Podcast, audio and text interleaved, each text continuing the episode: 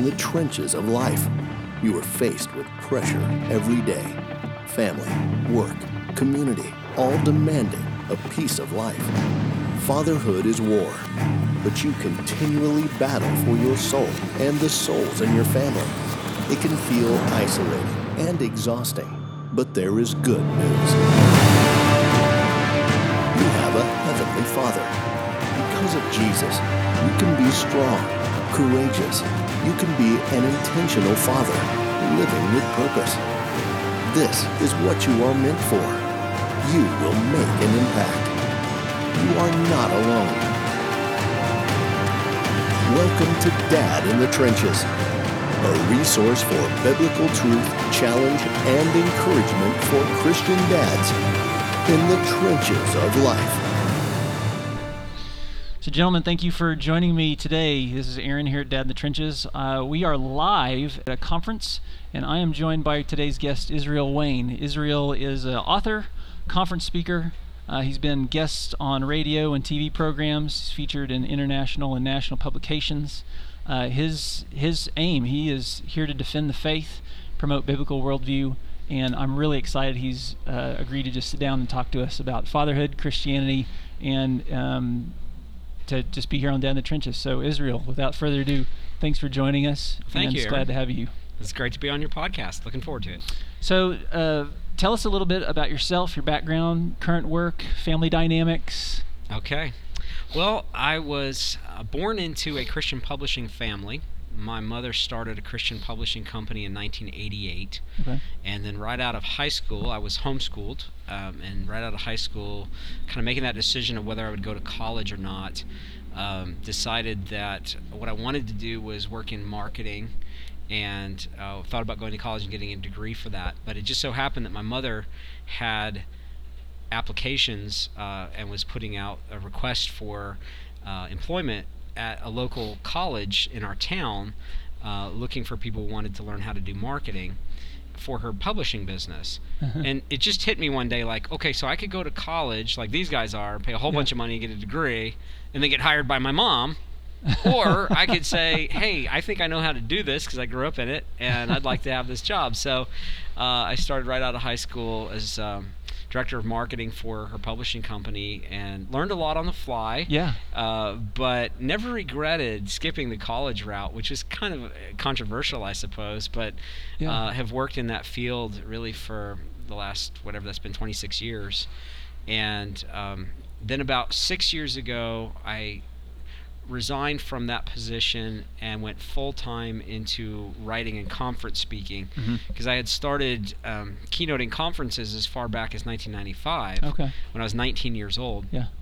and enjoyed it and had written a couple books but the demands of the publishing business were such that I had so little time to be creative to write and to speak and I just felt like I had so many things I wanted to say and Mhm. I just it, there comes a point sometimes where you just feel like if I don't get this out I'm going to explode and so I went full time into writing and speaking 6 years ago and uh, a little bit scary, you know, because I didn't have like an economic safety net to catch me or anything like that. Mm. You know, it's either going to work or it's not. Right. Uh, but by God's grace, it's been great, and these have been the, the best six years of my life. Um, just That's being able to commit full time to doing what I'm doing. And uh, this year, I'm in a different state, speaking at a conference every weekend except for Easter Memorial Day, because nobody books conferences those weekends. But every other weekend, I'm in a different state speaking. Then after that, we do parenting seminars, marriage seminars, uh, Christian apologetics conferences Cool. a lot of family camps and I do pulpit supply a lot for churches, just Yeah. doing sermons. Um, tell us about your family, family dynamics. So my wife and I just celebrated 20 years of marriage. Yeah, congratulations. January, and we have 10 children. Okay. Hope, hope nobody wrecked their car just now. Uh, it's one of the dangers of listening to podcasts and driving. is- right.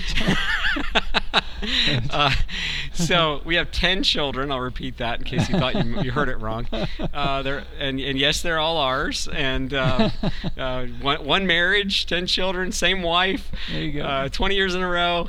and um, we have no twins, and we, we ha- haven't adopted. They're, they're Okay. all biological. Yeah. Um, and so, anyway, but my oldest is 18 18. and he's working right now, um, trying to figure out what he wants to do with his life. Sure. And he's working about 40 hours a week right now, so he's keeping very busy.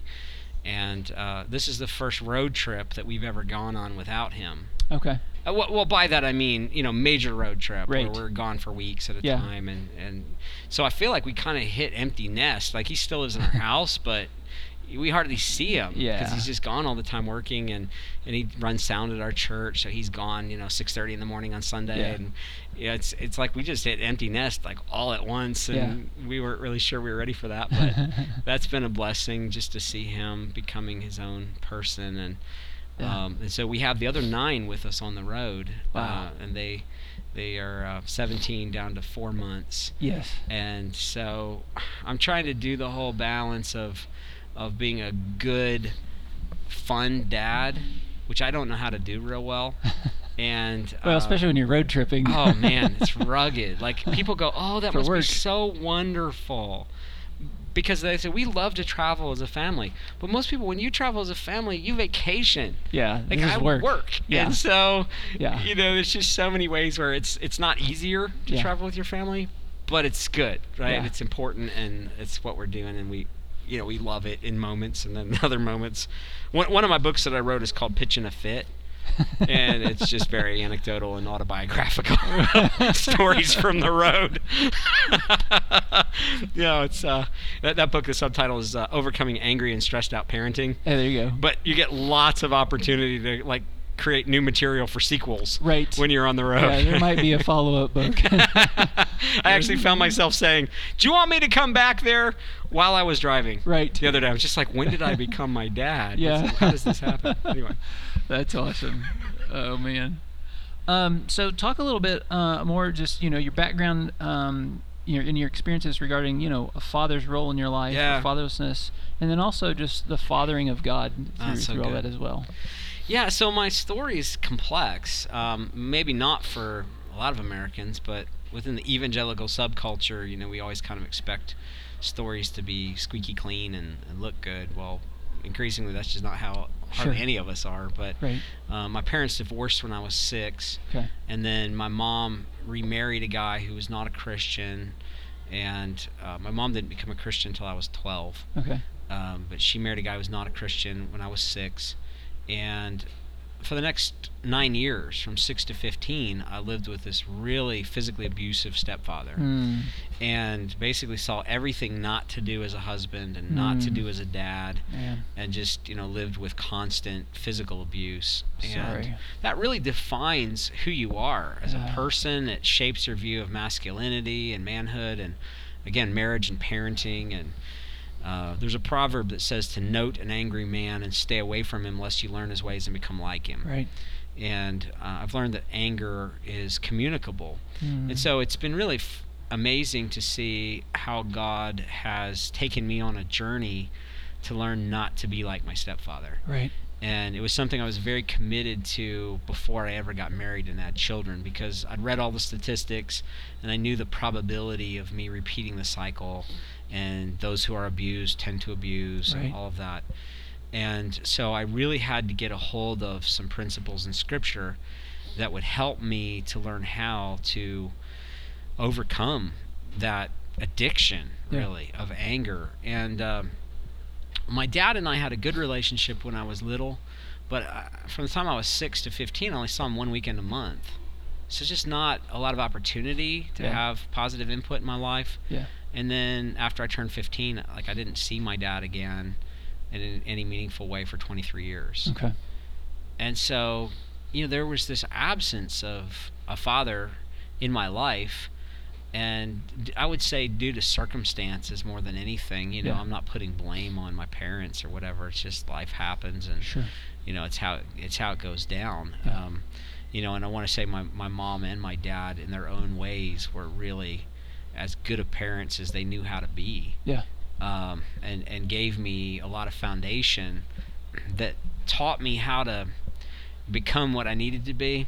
They couldn't necessarily do it for me, but Yeah. they could point me in the right direction. Sure. I don't know if that makes sense. Yeah, absolutely. But I, I learned how to be a good husband, how to be a good dad from knowing God, Yeah. you know, as He revealed Himself through the Scripture and, and Yeah. just His relationship with me and, and how He related to me as a father um, that was my model. Yeah. That's what I had to work from. Yeah. And um, so it's ironic that my ministry now is called Family Renewal, because Mm. growing up, our family would have been you know least likely to be nominated for having a Mm. family ministry. Yeah. And yet, what I found, and you, you know this, and our listeners who know the Lord know this, Yeah. that God never allows us to go any through any difficulty or pain or struggle that He doesn't plan to fully redeem for His Amen. glory, Yeah. for our ultimate good, and then the benefit of others. And Amen. so, um, I'm much more intentional, I think, as a dad now Yeah. because of what I lived through. Yeah. Um, I, you know, had I grown up in the perfect evangelical bubble, you know, maybe I would have taken things for granted. Yeah. You- don't have to, but I, Yeah. you know, this is the path God led me on, and we Yeah. all have our story, we all have our journey. Yeah. But I, I would strongly encourage the listeners that you don't have to be defined by your experience. Yes. You know, we have uh, a Savior who restores and redeems. and Amen. That's what the gospel's about. Amen.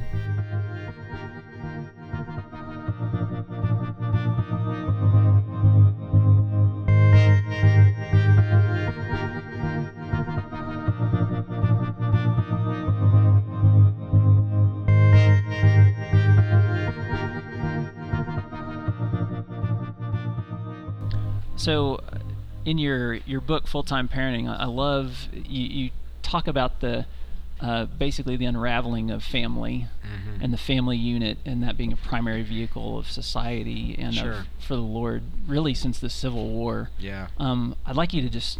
It was it was really it's almost a great history lesson in a Yeah. sense. Would you talk just a little bit about that? Walk us through some of the major milestones along the way, kind of your take on where we are Sure. um, you know, even a session you were in earlier, just talking about uh, in, in regards to that, and kind of one of the outflows is, you know, we're now at a place where we're training our kids to be humanists Mhm. more than Christians, and Mhm. so you know maybe kind of lead into that too.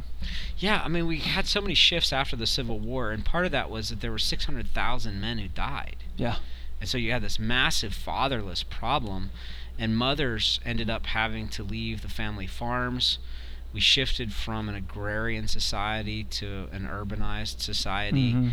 Um, the Industrial Revolution that happened after the Civil War, the Reconstruction and rebuilding, Yeah. you know, produced these factories, and you had all of a sudden this mass culture where you're mass producing cars. Henry Ford started all that, Yeah. and the, the cotton gin, and you know all the uh, great breakthroughs of technology and innovation that allowed for um, just the mass production of everything. And around that same time of the Civil War, you had a, the introduction of a of a new mass education system, Mhm. which had never happened before.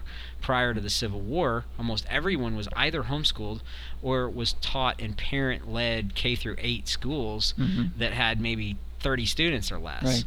And so you didn't have these big industrial complexes where you bust children in and Right. have them sit in classrooms of 30 to 40 students all the same age. And the Industrial Revolution really brought that about. Mhm. But but the factory, the uh, urbanization of America, um, mass education, government institutional education, it really took f- parents, both mothers and fathers, out of the home Yeah.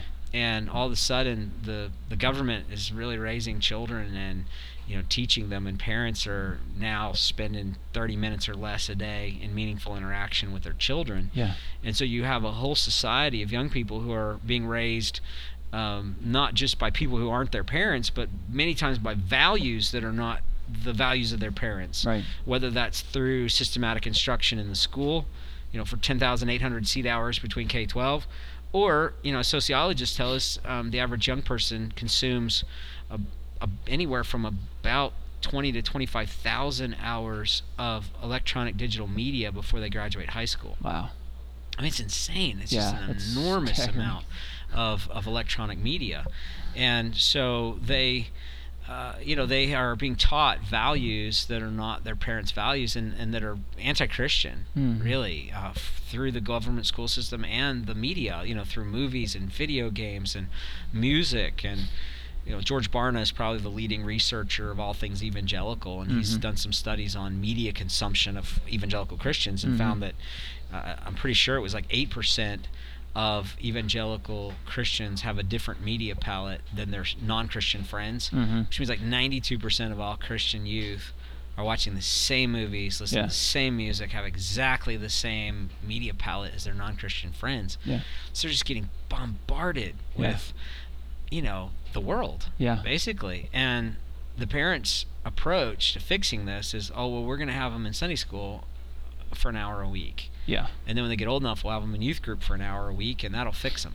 Right. Man, that's not working. We're losing 70% of our youth. Pew Yeah. Research and Barna Group both say that 70% of all young people raised in Christian homes leave the faith somewhere around their high school graduation or before.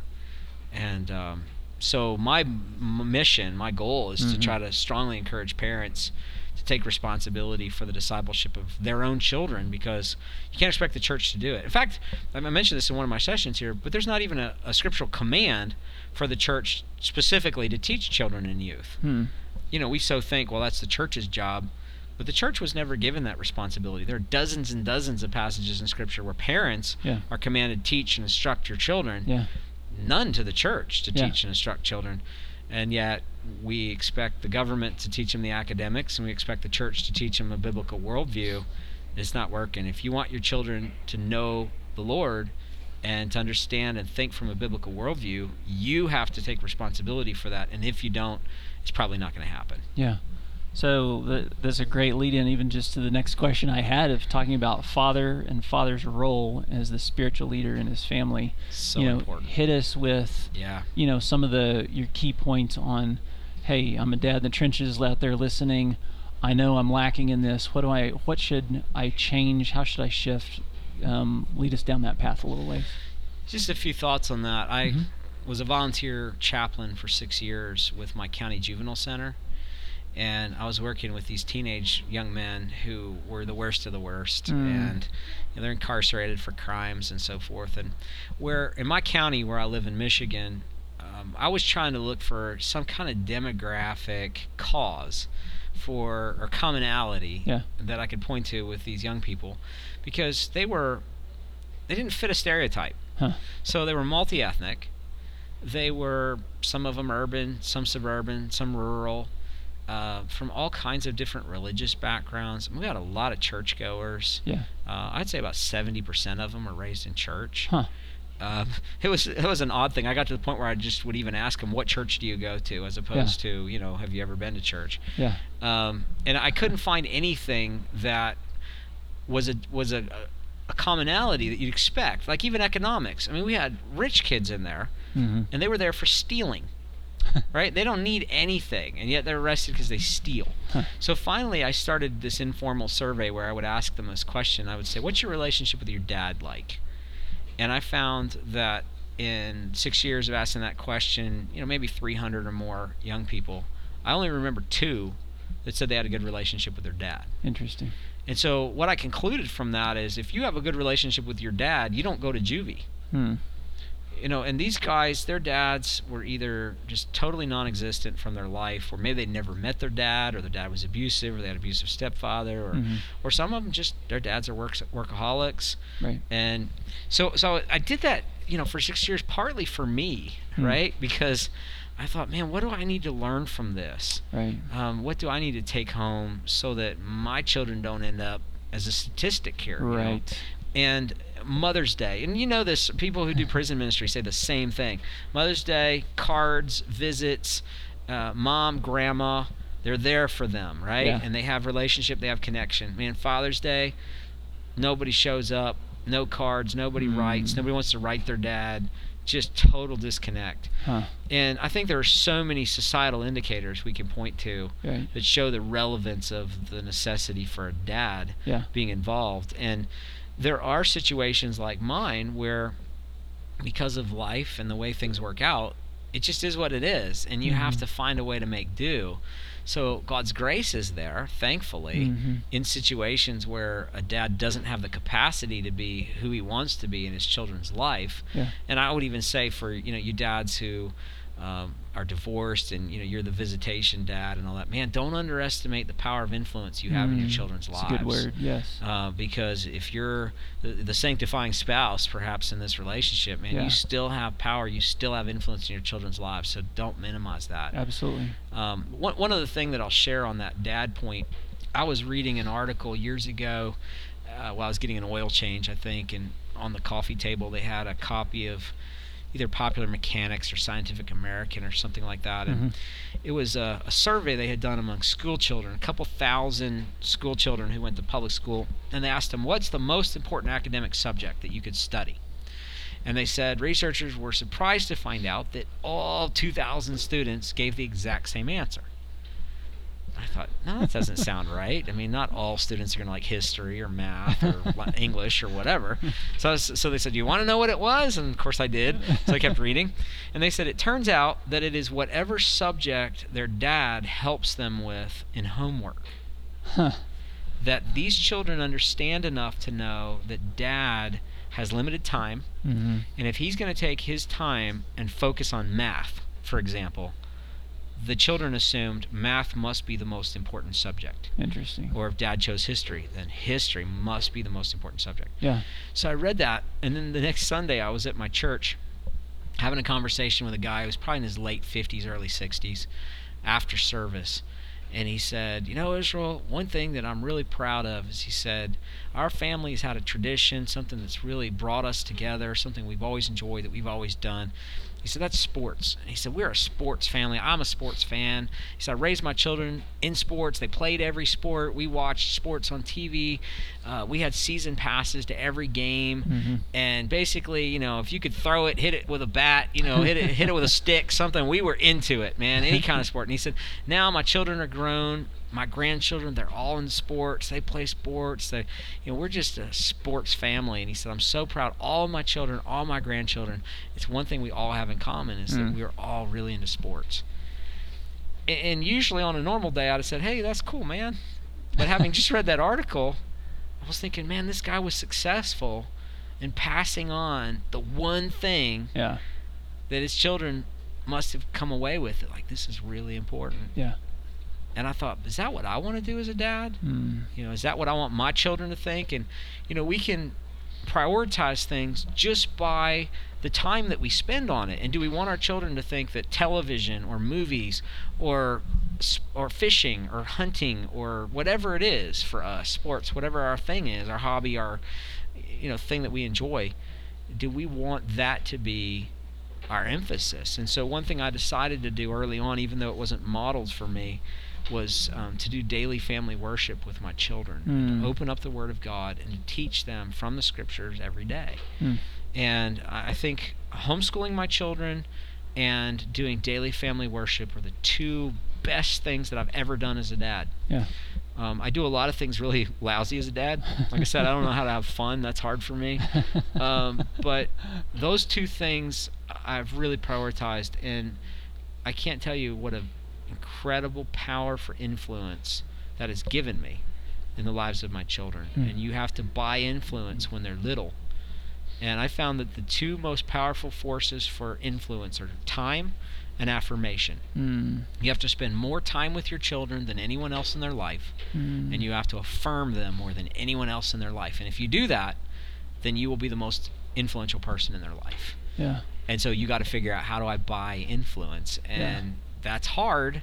And that is your mission, should you choose to accept it. so for our listeners, you got to figure out how do I buy influence by buying time Yeah. and affirmation. Yeah. Totally. That's great.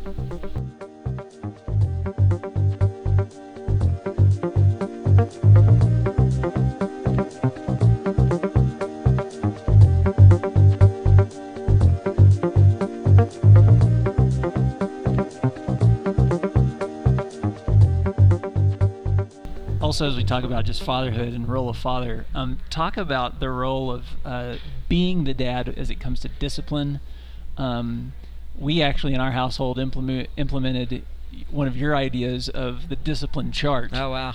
to For my full-time parenting book. yeah. yes to take the pressure off of my wife to have to be in the disciplinarian so that dad deals with it Yeah. and i'm leading in that regard in, in this spiritual discipline and the sanctification of my children so Mm. talk us through that what is how did you come to that and, and the purpose of that and how that helps us be a dad That came from my study in scripture as I was doing a very exhaustive study in preparation for full time parenting. yeah Um, I noticed that there were no passages in the Bible where God ever commanded a woman to discipline a child.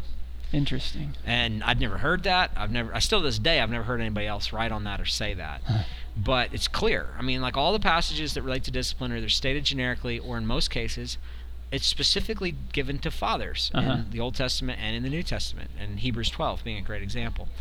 And so I was thinking about that and I was pondering that, trying to figure out okay, so what does that look for me as a dad who goes to work, Right. is gone eight to 10 hours a day, comes home? How can I be in charge of discipline?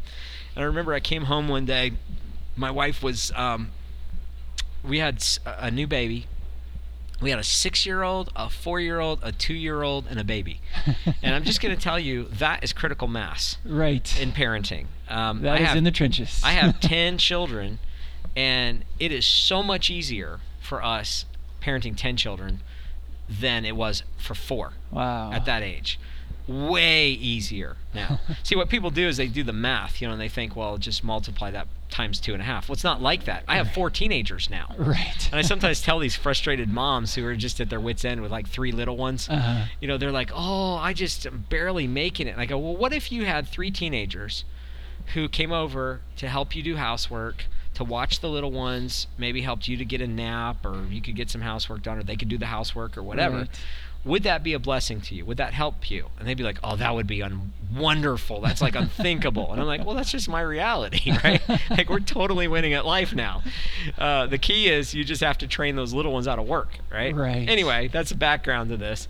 So I walk in the door after a hard day at work, and I and I look and I see this look in my wife's eyes that tells me like you had better be careful what comes out of your mouth next. it did not look good. And she said to me, "Your children, your children are so disobedient." And I knew it was bad because they were now my children, right? Right. And so yeah. she's she's not uh, claiming them at all. no, and so I'm praying internally, going like, "Okay, God, just please don't let me say the wrong thing here." and so she said, "You know, your children do not listen to me. They do not respect me. I give them instructions, and they just do the opposite. I could fuss with them, I could discipline them all day long, and I would just Mm. get nowhere." And she said, "What are you going to do about this?" and I said, "Man, I don't even know. Like, I I don't know what I'm going to do. Just give me some space. Let me think about it. Let me pray about it." yeah. And I had seen that Scripture was giving me the responsibility and duty to oversee this, but I didn't know how. Yeah. So as I prayed about, thought about it, I came up with this idea of the discipline chart. And I want to run a disclaimer.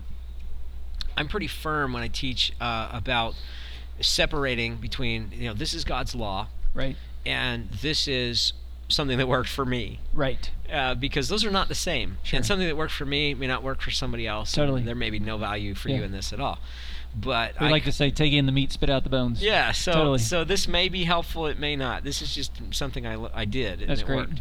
Um, so I created this discipline chart and I put it up on the fridge and it was I told my children I said okay we're gonna play a game and it's called three strikes and you're out and so there was this chart had their name on the side and then there were these three boxes next to their name and I said if you disobey your mother you disrespect your mother uh, you d- don't do what you're told you defy her you're going to put a little an X here beside your name in Uh-huh. box number one.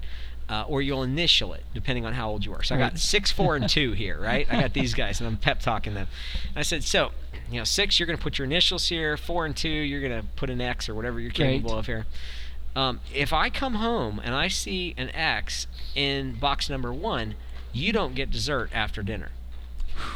Ooh, I mean, eyes got big, right? Like, whoa, does he really mean it? Is he serious? You can tell they're thinking.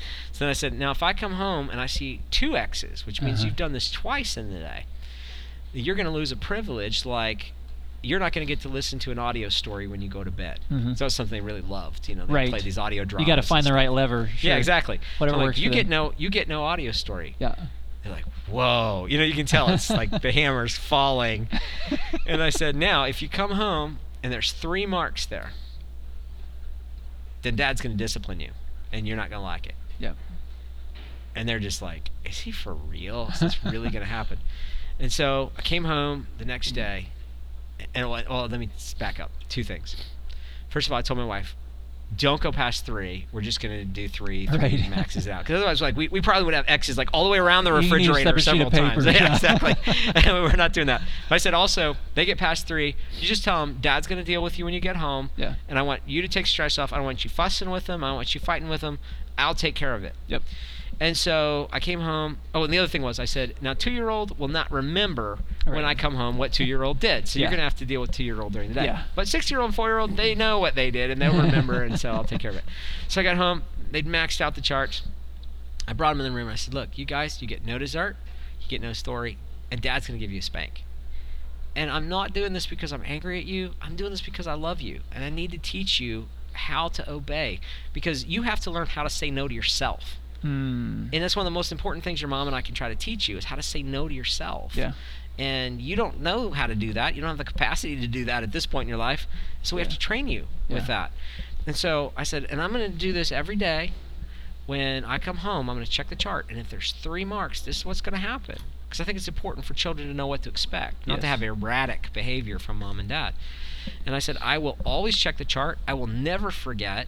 And I will do this every day of your life until you're 40. and they're like, whoa. Now, they don't know what 40 is. It's just a big number, right? Right. But Sounds intense. it sounds intense. so, came home. And would you believe I did this for two weeks? Every day, come home. They've maxed out the chart. And I started to get demoralized by it. I'm like, seriously, guys, I don't want to live like this. Do you guys enjoy this? I don't enjoy this. And I told him, I'm like, wouldn't you rather us do something fun? I come home at the end of the day. We go to the park. We go get ice cream. We play a game together. We read a book. We do something. F- I don't like this. Yeah. Is this how you guys want to live? But I said, it's your choice. And I will do this every day. And I will never forget. And I won't let up. And I won't get tired. Because I love you guys so much. But your mother is my wife. And you will not disrespect your mother yeah. you will obey her. And finally, after I think it was somewhere around three weeks, I came home and they hit two, Mm. and nobody hit three. And I was like, what happened? And it's like they slammed on the brakes. And finally, um, they went for like a month, and I think only hit three twice Yeah. and it just revolutionized our family. And it wasn't because we had a chart, and that's what I want to differentiate. There is a Yeah. biblical principle, and the biblical principle was I needed to be in the driver's seat regarding a discipline, and I wasn't. Mm. And so that's the part that is scripturally sound and scripturally based. The discipline Mm. chart was just a tool. Yeah. Somebody else might come up with something that works far better for them. Um, and I don't have a product to sell you or anything like that. but for me, I just needed some kind of a mechanism to get me back in the driver's seat on discipline. It made a huge difference. And so when now when I'm home, I always do discipline, 100% of the time. And my Yeah. wife never has to do discipline when I'm home. Um, when I'm away, um, I use the discipline chart. If I'm, you know, I, I work in my house now, so it's Yeah. a little different. Like I'm accessible during the day. Yeah. But that worked well for me. And I've had times where I was in Japan speaking at a conference, 13 hours difference. I, in the middle of the night, I got a Skype from my wife, and she's like, "You need to talk to your teenage son." Oh boy. And we've had that, right? As Yeah. dads, you know. And so you're still the dad. Yeah. And I was like, "Do not make me get on a plane and fly home to Michigan. I will if I have to, but don't make me do this. Uh, I, you listen well. You are going to respect your mother, or I will make life miserable for you when I get home." And so, you know, and my kids know I love them. You know, it's and I tell them Yeah. verbally, and I affirm it, and I show Yeah. them. You know, so it's not like my kids Yeah. walk in terror of dad, but you know, Yeah. there's a sense where you know, we got to defend our wives and we got to let them Yeah. know that you know we're we're the dad and that means something. Yeah. And we even when we think about discipline, we've had the conversation with our kids too of like big picture, like why do we obey? Yeah. Well, it's you're training yourself to obey us, but even more when God talks to you and he reveals something to you, when he asks you to do something, step out of faith, like you're you're obeying Yeah. him as well. There's a training for spiritual things in addition. Totally. It's so good. Thanks for that.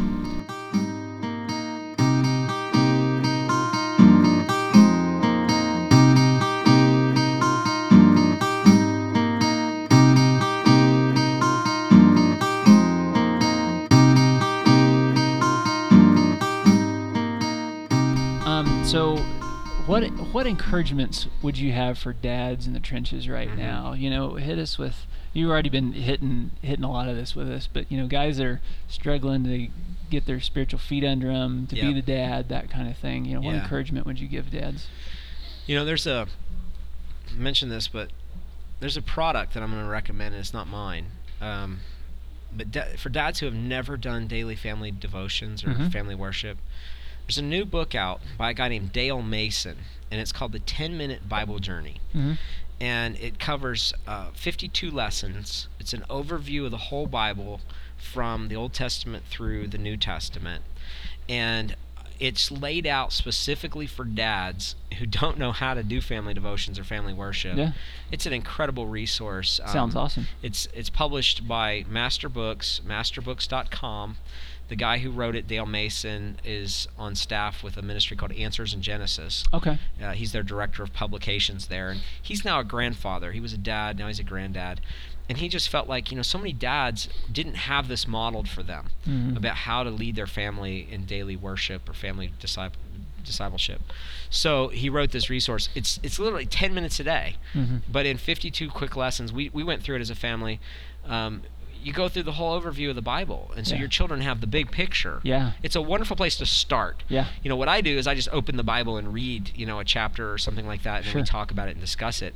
it. It doesn't matter what you do. It's not the method. Yeah. It's not the product. It's not. It's not how you do it. It's that you do it. Yes. If you do five minutes a day, you're ahead of the game. It's Yeah. the consistency. It's doing it and being consistent with it.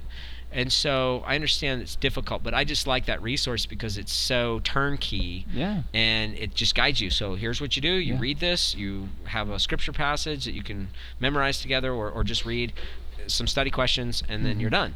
And um, and and I think that's really important. Just even 10 minutes a day, just to get in the practice and the habit of doing that. Um, it's transformational, and Yeah. it shows your family that this is something you prioritize Yeah. you know, and they see us as parents prioritizing Facebook and Twitter and, and Netflix and movies and all that, and video games. Even I know a lot of dads spend way too much time on that. Um, you know, they see by our example that this is a priority in our life, Mm-hmm. and they don't see that the Word of God is a priority. They see us go to church once a, once a week. Mm-hmm. You know that that's not going to be effective in discipleship. So, I know that sounds simple, and it sounds like you know, well, maybe he's making a big deal out of nothing. It's not nothing. It's a massive part, I think, of the discipleship of our children is prioritizing the Word of God on a daily basis. Yeah. It's one of the most important things you can do as a dad. Yeah. Amen. Amen. Well, Israel, I just want to say one, thank you for taking the time out of your busy conference schedule. First day, it's packed. It's awesome for you to join us. I know this is going to be awesome for, for dads. Um, we're going to do some giveaways of some of your books. So um, you all be on the lookout. Check out our Instagram, and I'll post that stuff. Link you guys over to Israel. Um, and we're going to do some giveaways for some of his resources as well. So really appreciative uh, for his time.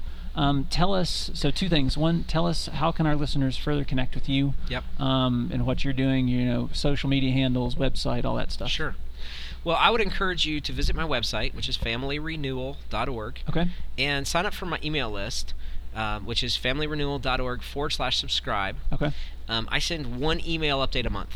That's all I do. Just you get. I'll never sell or rent your name. I just send you one email, and basically, what I want to do with that specifically is I want to let you know when I'm in your area because Mm. I speak at a lot of churches and I do conferences and seminars. All of our family renewal seminars are free. Mm. Our parenting seminars, our marriage seminars, they're all free. We never charge anybody anything for it.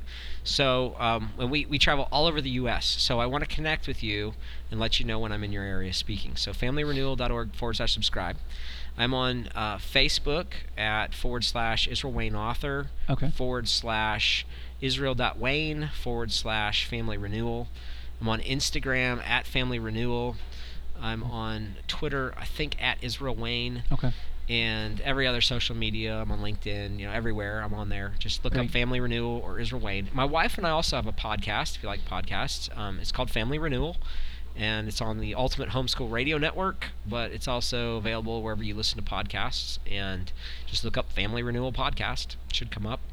And um, we would love to be able to connect with you uh, in those ways and stay in touch. That's fantastic.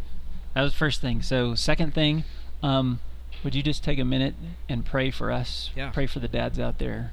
Yep. And bless us with what the Lord's doing with you. Let's do it. Awesome. Heavenly Father, We thank you that you are our example and that we know how to be good dads because of you. And Lord, we just pray that you will teach us your ways. You'll teach us to be like you. Lord, we are so not like you. And Lord, only you can change our hearts. Only you can make us become who you are and who you want us to be. So, Lord, we just pray you'll continue this work in us to just wean our hearts off of the things that distract us and the things that keep us tied to just this world and all the temporary lusts that are in it. Lord, we pray that you would draw us to yourself and help us to, most importantly, live out and model who you want us to be for our children. That we wouldn't merely teach them, but we would show them through the way we live how they should live as well. And we know that that's something we can only do by your grace and by your power. And so we commit to you that we want to continue to grow. And Lord, we just pray that you will show us your ways that we can walk in your truth. We ask this in Jesus' name. Amen. Amen. Israel, thank you again. Thank you, brother.